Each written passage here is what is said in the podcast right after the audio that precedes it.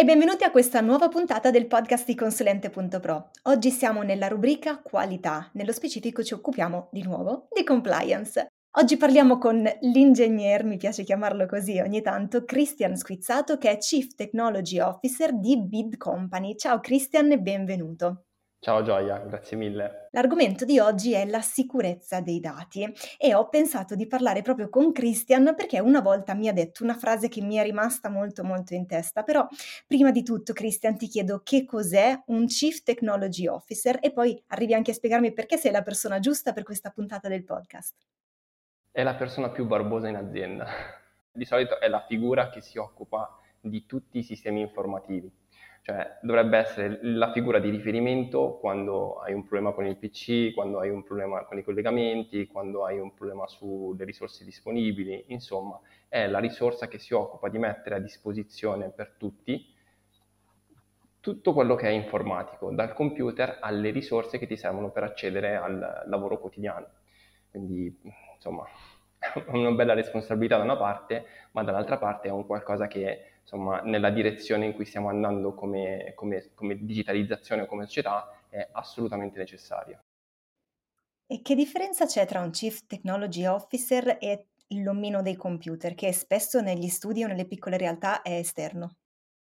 Allora, è un universo. Il piccolo omino che mette a posto il computer è la persona che di solito si collega o chiami e ti sistema un singolo problema. In realtà un, un, un CTO eh, organizza e disegna tutta l'infrastruttura presente all'interno dell'organizzazione, quindi si occupa in maniera eh, diciamo, progettuale eh, e ingegneristica di mettere a disposizione le risorse giuste alle persone giuste. È un po' più progettista rispetto al, all'omino del PC. Se vogliamo vederlo in, in, altri termini, l'omino del PC è un po', un po più il manuale, eh, mentre il, il, CTO è un po' più il, diciamo, il, il responsabile di tutta l'organizzazione.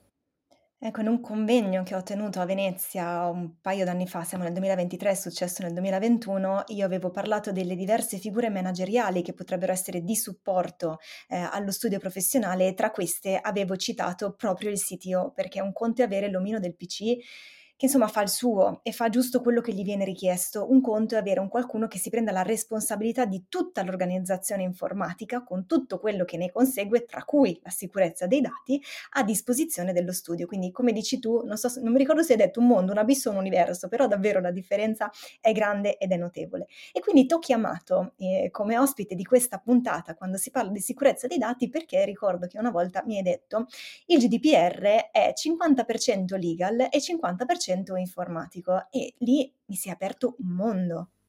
Come detto in apertura, io purtroppo, per fortuna, sono un ingegnere informatico, purtroppo è sull'ingegnere, per fortuna è sull'informatico. Quindi il mio taglio è un taglio un po' distante rispetto al classico approccio legal o legale sul, sul, sul GDPR. Io ho un profilo molto tecnico, arrivo da eh, un'organizzazione dove, eh, da una startup innanzitutto, quindi tutti si sporcano le mani con l'obiettivo di sporcarsene in maniera strutturata, ehm, perché hai poco tempo e quel poco tempo che hai lo devi valorizzare. E quindi il, l'approccio mio col GDPR è stato proprio quello di capire quali sono, qual è il minimo, il minimo set di cose che tu devi fare, devi fare per essere sicuro che quello che stai facendo eh, è sufficientemente adeguato a quello che ti permette di fare. Scusami il gioco di parole, ma il GDPR non è nient'altro che una serie di norme, neanche tante in realtà, perché si parla di un fascicoletto di una, mantina di capitoletti, quindi sono eh, tra, nel mondo dello studio di diritto, eccetera, ci sono to- tomi infiniti, eccetera. Invece il GDPR è un qualcosa di molto piccolo e molto pratico, pragmatico, che ti dice, ti dà delle linee guida su che cosa effettivamente devi fare o non devi fare relativamente al tema dati personali. Eh, ecco, il, il, tema dato in azienda è un qualcosa che puoi vederlo proprio come se fosse una, un input o un output di un processo, perché tu parli di dati tutte le volte che stai compilando un file Excel, che stai scrivendo all'interno di un Word, che stai guardando un PDF, no? Tutto quello, l'insieme di tutte quelle informazioni eh, hanno il cappello dato, ok? Mhmm, e ci sono, diciamo, molti modi per maneggiare il dato, per trattare il dato. Ecco, il GDPR ti dice attenzione perché tutto quello che ha all'interno un riferimento di dato personale, che può essere un nome, un cognome o anche indiretto, no? quindi un codice fiscale o un qualcosa che mi possa far ricondurre a quella persona, lo devi trattare in un certo modo. Perché? Perché è un asset, non è solamente un input o un output di un processo mi viene in mente quando penso ad asset, ad, un'analogia che vedo proprio con, con gli immobili. Tu lasceresti la porta di casa aperta quando vai a dormire? Eh, Decisamente no. E quindi sai quante volte mi è capitato di vedere, no, entrando in, ma anche in grandi organizzazioni, eh, perché è un qualcosa che ancora adesso è abbastanza diffuso, la password scritta sullo schermo del computer dove all'interno sono presenti tutti i dati personali, magari non solo della stessa organizzazione, ma anche di clienti di fornitori, tantissime volte.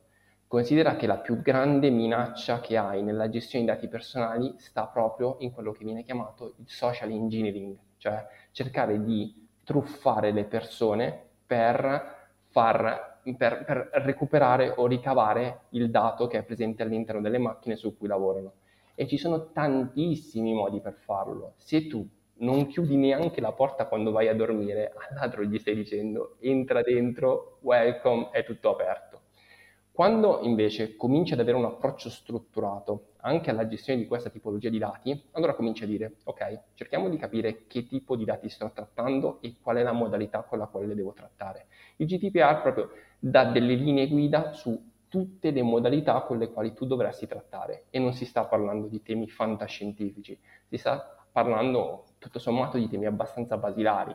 Christian, quello che dici è molto importante perché mi è capitato di vedere che molti professionisti un po' tralasciano il GDPR. Eh, fa parte di quella compliance un po' noiosa perché alla sicurezza sul lavoro, ehm, ad altri tipi di compliance magari sai aderiscono perché di fatto devono e ci sono dei controlli. Il GDPR un poco, o GDPR a seconda di come lo vogliamo pronunciare, così come l'antiriciclaggio, sono un po' il tallone da kill o tallone da killer, una citazione famosissima credo del Grande Fratello eh, degli studi professionali, perché eh, ma sì tanto prima che mi beccano, oppure mi è capitato proprio un professionista che ha ricevuto un eh, CryptoLocker, mi pare che si chiamasse, praticamente chiamiamo, diciamo così una sorta di virus che ha bloccato tutti quanti i dati e gli hanno chiesto una, solta, una sorta di riscatto eh, per riavere indietro la possibilità di utilizzare i propri dati. E io gli ho detto guarda che devi comunicarlo, devi, devi comunicarlo penso che sia al garante, devi comunicarlo ai tuoi clienti, è un problema. Mi ha risposto male, mi ha detto qualcosa del tipo non mi rompere le scatole anche tu e questo era molto mh, edulcorata come, come, risposta, è stato molto più, mh, ecco, molto più esplicito. Ehm, eppure, dati, oppure altra, un'altra situazione è che i professionisti pensano che il dato sia chissà che cosa, mentre è importante rilevare il fatto che per dato si intenda anche solo un nome e cognome. Quando io maneggio il tuo nome e il tuo cognome, quando io maneggio la tua email, quando io maneggio il tuo numero di telefono, sto eh, trattando dei dati tuoi personali. Una volta si parlava di dati sensibili e quindi si parlava di malattie, di orientamenti, se non mi sbaglio, politici, religiosi, eccetera. Ad oggi è tutelato molto di più. Questo mh, mm, mi sento di poter dire che è un po' una conseguenza di tutto quello che è successo a livello internet, diciamo così, negli ultimi eh, più o meno vent'anni, su per giù considerato che in America hanno iniziato prima, perché, ehm, mi piace sempre ricordare che se tu un servizio non lo stai pagando, allora il prodotto sei tu ad esempio quello che è successo con le varie piattaforme in cui noi inizialmente riversavamo dati, fotografie, eccetera, queste grosse aziende hanno preso i nostri dati, i nostri click, le nostre preferenze, le iscrizioni ai gruppi e ci hanno fatto cose. Ci sono anche dei, dei, dei, dei documentari su Netflix che per chi volesse andare a, a curiosare sono abbastanza interessanti e in qualche momento sono anche sconvolgenti. Più volte nel mio blog ho citato The Social Network, che fa proprio l'esempio di, di, di quello che è successo con, con l'utilizzo dei dati all'interno all'interno dei social network. Ma tornando anche nelle nostre piccole realtà, come dicevo, è giusto dare la eh, giusta importanza, scusa il gioco di parole, scusa la ripetizione, a dati che sembrano banali come il nome e cognome, perché un, una persona malintenzionata potrebbe entrare in possesso del, di tutti i codici fiscali, potrebbe entrare in possesso dei nomi, potrebbe entrare in possesso degli IBAN, tutti i dati che regolarmente all'interno degli studi professionali circolano. E cosa può fare un malintenzionato? Fare ad esempio un furto d'identità e se si alta fuori che il furto d'identità è stato reso possibile da una password lasciata su un post-it verde appiccicata allo schermo o al computer di una dipendente di uno studio professionale, eh, poi le conseguenze ci sono. Sì, non solo, poi pensa a tutti i dati che possono essere, che possono essere maneggiati all'interno di uno studio professionale. Tu giustamente citi nome, nome, cognome, codice fiscale, ma anche tutti i dati che indirettamente identificano la persona, no? come lo stipendio o tanti, tan, tante, tante informazioni sulla quale effettivamente riesce a identificare in maniera certa e univoca la singola persona. Pensa che su questo il, il GDPR è molto uh, restrittivo perché le regole, uh, le regole ma diciamo eh, le raccomandazioni più che altro, più che regole, sono quelle di eh, descrivere in maniera trasparente e diretta la modalità con la quale tu stai utilizzando quel dato. E sia che si tratti, in, viene, viene, fatto un esempio di, di mums, mum, mum, and pups, mi sembra che si dica, dica in, in, inglese, sono quei piccoli, piccoli ortofrutta dove alla fine la contabilità la tieni sul pezzo di carta, sia alle grandi corporation hanno l'obbligo di sottostare al, al, GDPR, quindi non necessariamente parliamo di dato digitale.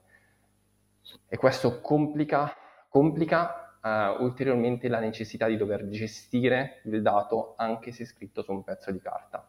Quando si parla di furto dati, data breach, o, o, io di solito li chiamo ransomware, cioè quegli script malevoli contenuti su alcune chiavette che ti bloccano la possibilità di lavorare, che ti criptano i dati e poi ti chiedono indietro il riscatto per avere accesso alle informazioni. Ecco, questo avviene sempre da azioni eh, leggere fatte eh, in totale noncuranza e sono le cose che poi portano ad avere i danni maggiori, perché i danni, diciamo, possono essere di due tipi. Il danno legato ad, una, ad, un mancato rispetto del GDPR e quindi direttamente legato alla, alle multe e dall'altra parte alla perdita del dato. Io eh, non, non, so calcolare, ma sicuramente è altissima quella che potrebbe essere l'interruzione da servizio se per qualche motivo qualche collaboratore prende una chiavetta, la inserisce nel PC, nella chiavetta è presente un virus, il PC smette di funzionare se il PC è lo stesso PC di cui parlavamo all'inizio, che ha la password e tutti i dati dei clienti in bella vista, io chiudo l'attività. Chiudo. E proprio per ritornare al tema del CTO all'inizio, una delle, delle nostre responsabilità è quella di garantire e di proteggere eh, l'organizzazione o lo studio affinché queste situazioni non possano verificarsi. Poi di solito passi un po' per il rompiscatole perché dai norme, dai regole, impedisci certe cose e vieni vissuto come, come, come il rompiscatole. Però diciamo che sei un po' il Batman della situazione, no? Perché lavori nell'ombra cercando di, cercando di, insomma, di risolvere situazioni complesse o di anticipare più che altro situazioni che poi possono compromettere l'operatività eh, organizzativa. Una volta ho sentito dire in un convegno, il mondo si divide in due metà, la metà person- delle persone che hanno perso tutti i dati e l'altra metà è composta dalle persone che non le hanno ancora perse.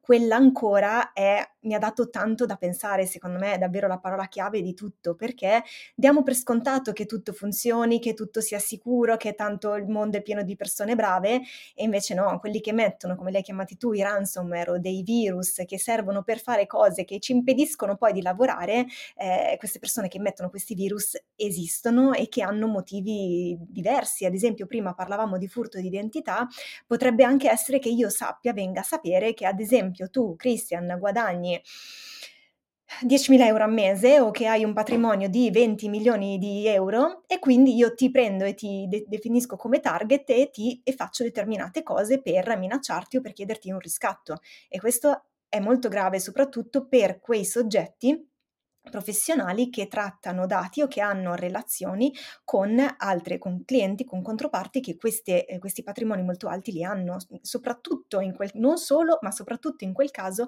l'attenzione deve essere altissima. Tu pensa, perché ovviamente più che i dati di, di contabilità, anche dati legati a partecipazioni societarie, dietro, dietro, finanziarie, oppure tutte informazioni che non sono pubbliche o dichiarate pubbliche e che possono compromettere la sicurezza di certi soggetti.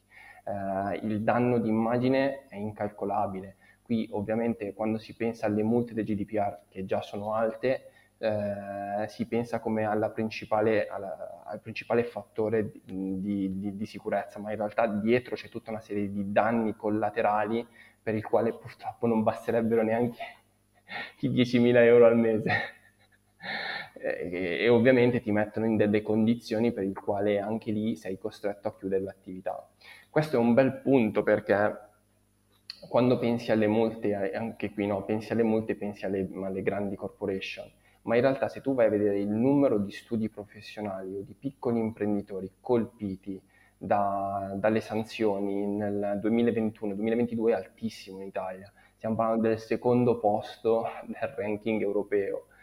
Lì magari la grande corporation paga e, e tra l'altro, scusami, le, le multe sono sul volume complessivo, quindi su tutto quello che percepisci sull'anno come fatturato, non sulla marginalità. Questo significa che il 4% probabilmente è il margine con il quale tu vai a chiudere l'anno e loro stanno dicendo tu per un anno non ti porti a casa lo stipendio. Quindi cioè, se vado su una corporation, la corporation ha tutti, tutti dei sistemi per i quali dire ho una perdita ma riesco ad andare avanti. Un piccolo studio professionale colpito da una cosa del genere, colpito da un danno collaterale, chiude. E tantissime, tantissime di queste situazioni sono effettivamente successe negli ultimi due o tre anni. E quindi non è più una, una scelta, è una necessità. Ahimè sì, e quello che mi viene in mente è ci si può sicuramente proteggere con una polizza assicurativa, quindi mi assicuro contro la perdita di dati o il trafugamento di dati o problemi legati al GDPR mi viene in mente poi l'organizzazione. Eh, hai parlato di dati scritti sul pezzo di carta, è vero. Eh, quante volte si fa compilare o si fa fi- la firma, la firma del cliente, anche quella lì potrebbe essere utilizzata. Quante volte si fa compilare e si fa firmare un modulo, ad esempio per l'antiriciclaggio, qualora esistesse, e viene fatto su carta. Quante volte vengono compilati moduli di iscrizione a qualsiasi cosa fatto su carta e conservato all'interno di un faldone in ufficio succede tantissimo e quindi l'organizzazione, detta in poche brevi e semplici parole, eh, a tuo parere, come deve essere fatta per proteggere il dato nel migliore dei modi possibili? Innanzitutto sfato un mito, viva il cloud.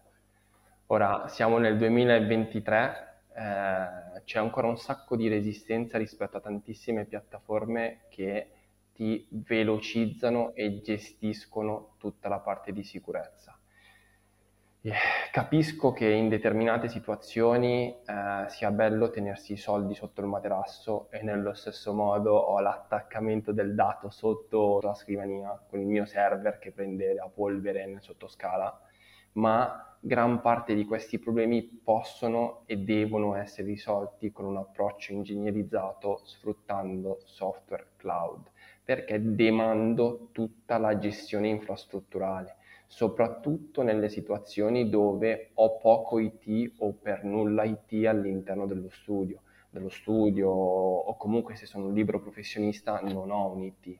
A quel punto diventa critica la scelta della piattaforma e lì dipende un po' da quello che stai facendo, ma eh, è facile trovare comparatori, è facile trovare ehm, consulenze anche, perché poi quello che facciamo è anche fare consulenze nell'identificare il software opportuno per il bisogno, per il bisogno opportuno.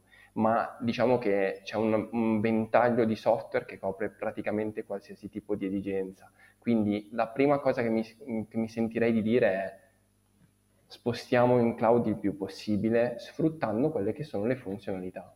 Digitalizziamo i processi capisco che ci sono situazioni particolari, eh, è vero, e quelle situazioni particolari si gestiscono in maniera particolare, ma come, come la regola dell'80-20 paretiano. l'80 lo spostiamo verso il digitale perché è troppo comodo poter gestire un file rispetto ad un faldone. Non so se sei d'accordo, ma Assolutamente sì. L'ultimo convegno è stato proprio sulla digitalizzazione degli studi. Per me è fondamentale, anche perché permette, ehm, scritto in un altro articolo, di, ehm, gestire anche lo studio da remoto, di poter accedere all'organizzazione di studio ovunque si tr ci si trovi e questo, ehm, sopperisce anche alla mancanza di personale che si può reperire nel bacino d'utenza dello studio professionale. Quindi se nel mio comune, che magari è disperso sulle montagne, boh, del del Friuli, non riesco a trovare dipendenti o persone che possano collaborare con me, nel momento in cui io ho riorganizzato il mio studio in modo che chiunque con le con i giusti accessi possa lavorare come se fosse presente in studio, allora il mio bacino di ricerca del personale si amplia a tutta Italia, ma potenzialmente anche a tutta Europa. E poi voglio dire, quante volte mi è capitato di fare una banale domanda a un professionista, ehm, relativa ad un determinato dato e sentirmi rispondere: "Ah, l'ho stampato, ce l'ho sulla scrivania, aspetta che lo trovo", e si metteva a cercare in pile e in pile di fogli, quando basta un io faccio mela F, sul Control Mac F, sì, sì, Control F e ricerco la parola. Esatto, cerco la parola e mi trovo tutte le informazioni, tutti i documenti che riportano quella specifica parola. Cioè io personalmente non potrei mai più tornare alla carta, perché so che una volta che io ho scritto qualcosa sulla carta l'ho perso. O ho un sistema di archiviazione eccellente o altrimenti, so sottu soprattutto se sono appunti, soprattutto se sono sui post-it, io li ho persi. Post-it che molto spesso sono il password manager e quindi qua bisogna formare anche le persone all'utilizzo corretto dei dati, sia quanto a carta, com comprese le stampe, compreso il riciclo del foglio utilizzando la parte posteriore, sia quanto all'utilizzo dei software, sia anche alla, ehm, conservazione appunto delle password, ripeto, non sui post-it, Non sui posti, non, non sui posti. Sì, su questo poi si abilita, quel, il terzo tema era appunto la formazione, perché poi si abilita il, la necessità di mettere a disposizione le giuste risorse alle persone che si trovano eh, nuove risorse, nuove necessità da utilizzare. Eh, Guarda, potrei veramente passare ore a raccontarti aneddoti infiniti di, di, di casi che mi sono successi nella carriera professionale, dove mi sono trovato a dover gestire ehm, ragazzi che hanno lasciato le password di accesso ad accessi importantissimi a server centralizzati in giro, eh, scritti come dici tu sui post-it attaccati alle porte o ai muri, eccetera è ovvio che qui devi avere un approccio dietro strutturato e, e m- m- nulla di fantascientifico, eh, nulla che coinvolga equazioni differenziali, perché un password manager come quello di Google è più che sufficiente a gestire un sacco di necessità o come quello che hai all'interno del, del wallet di, di, Apple, insomma, senza, senza prendere una bandiera. No? Eh, e queste sono ovviamente le prime, le prime azioni. Um, è chiaro poi che questo abilita in qualche modo anche tutta un'altra serie di rischi informatici, perché ovviamente poi il dato è in, è in cloud, il dato è digitale e a quel punto il dato può essere rubato. A mio parere è sempre più facile eh, rubare un pezzo di carta che un dato digitale, ok? Eh, non a mio parere ma anche dimostrato. Um, anche qui eh, bisogna avere i giusti mezzi, quindi nel momento in cui hai il dato conservato all'interno di un, di un, computer, ti devi organizzare per gestire, come dici tu, le password, gli accessi, le profilazioni e i software in modo da far vedere le cose giuste alle persone giuste. Un'organizzazione ingegneristica che appunto ricade in, nella, nella, rubrica qualità ed ecco perché questa puntata eh, fa parte di quella rubrica.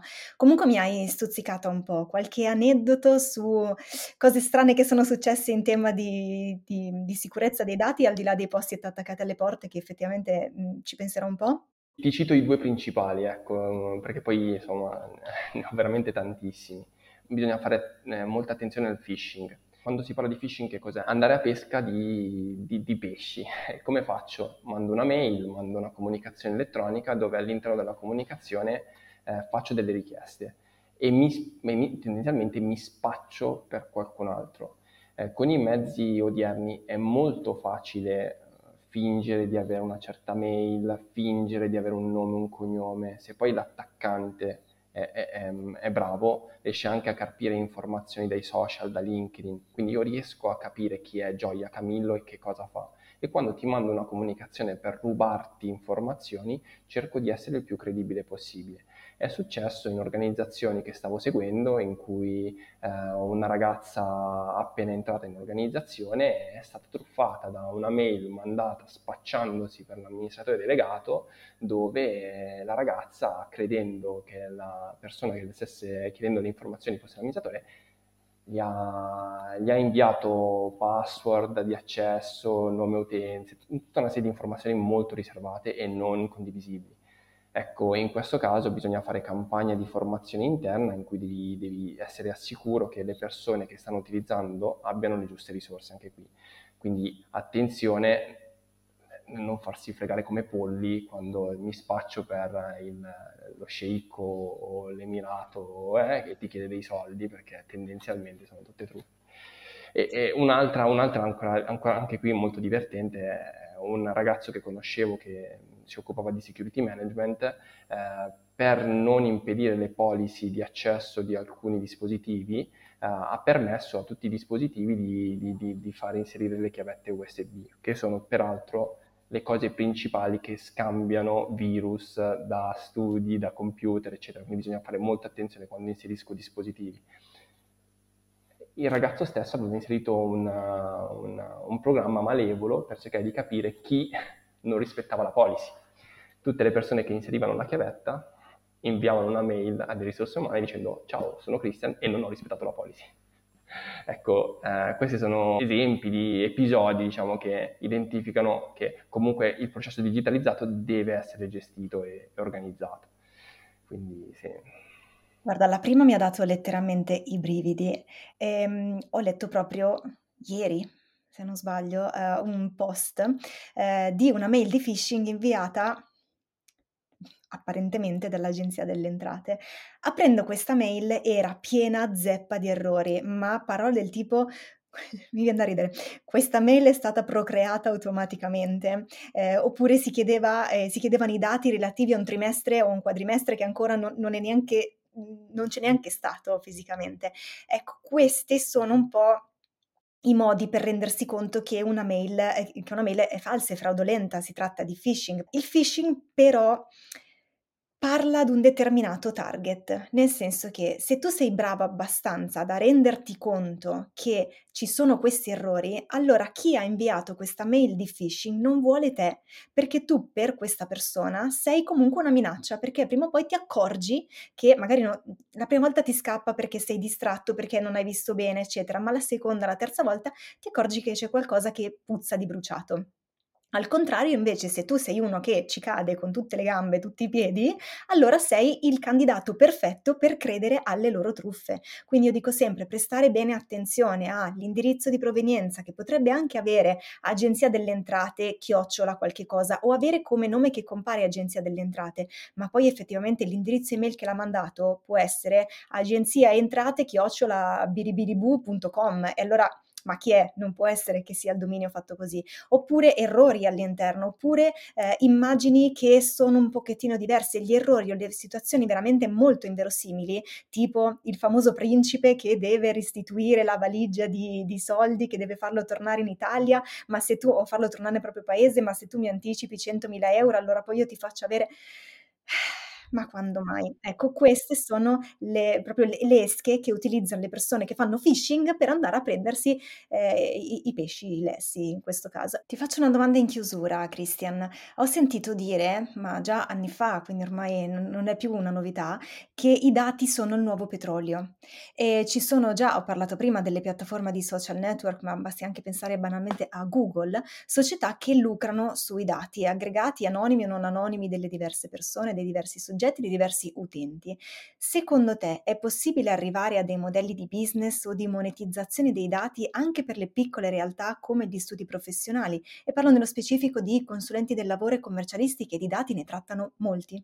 Ci sono interi business model che si basano proprio sul concetto di data monetization, cioè di cercare di remunerare dal dato che ho a disposizione. Se ci colleghiamo all'esempio che facevo in apertura del, dell'immobile, no? di vedere il dato come asset come immobile, tu quando vendi casa vuoi guadagnare, quando compri casa stai facendo una compravendita. Nello stesso modo, quando tu stai acquistando o vendendo un dato, vuoi uh, approcciarti nello stesso modo alla compravendita. Ci sono uh, tantissime modalità con la quale uno studio professionale ha la vera verità dell'informazione della persona. C'è, c'è un bel libro di um, Davidovitz uh, che si chiama Everybody Lies.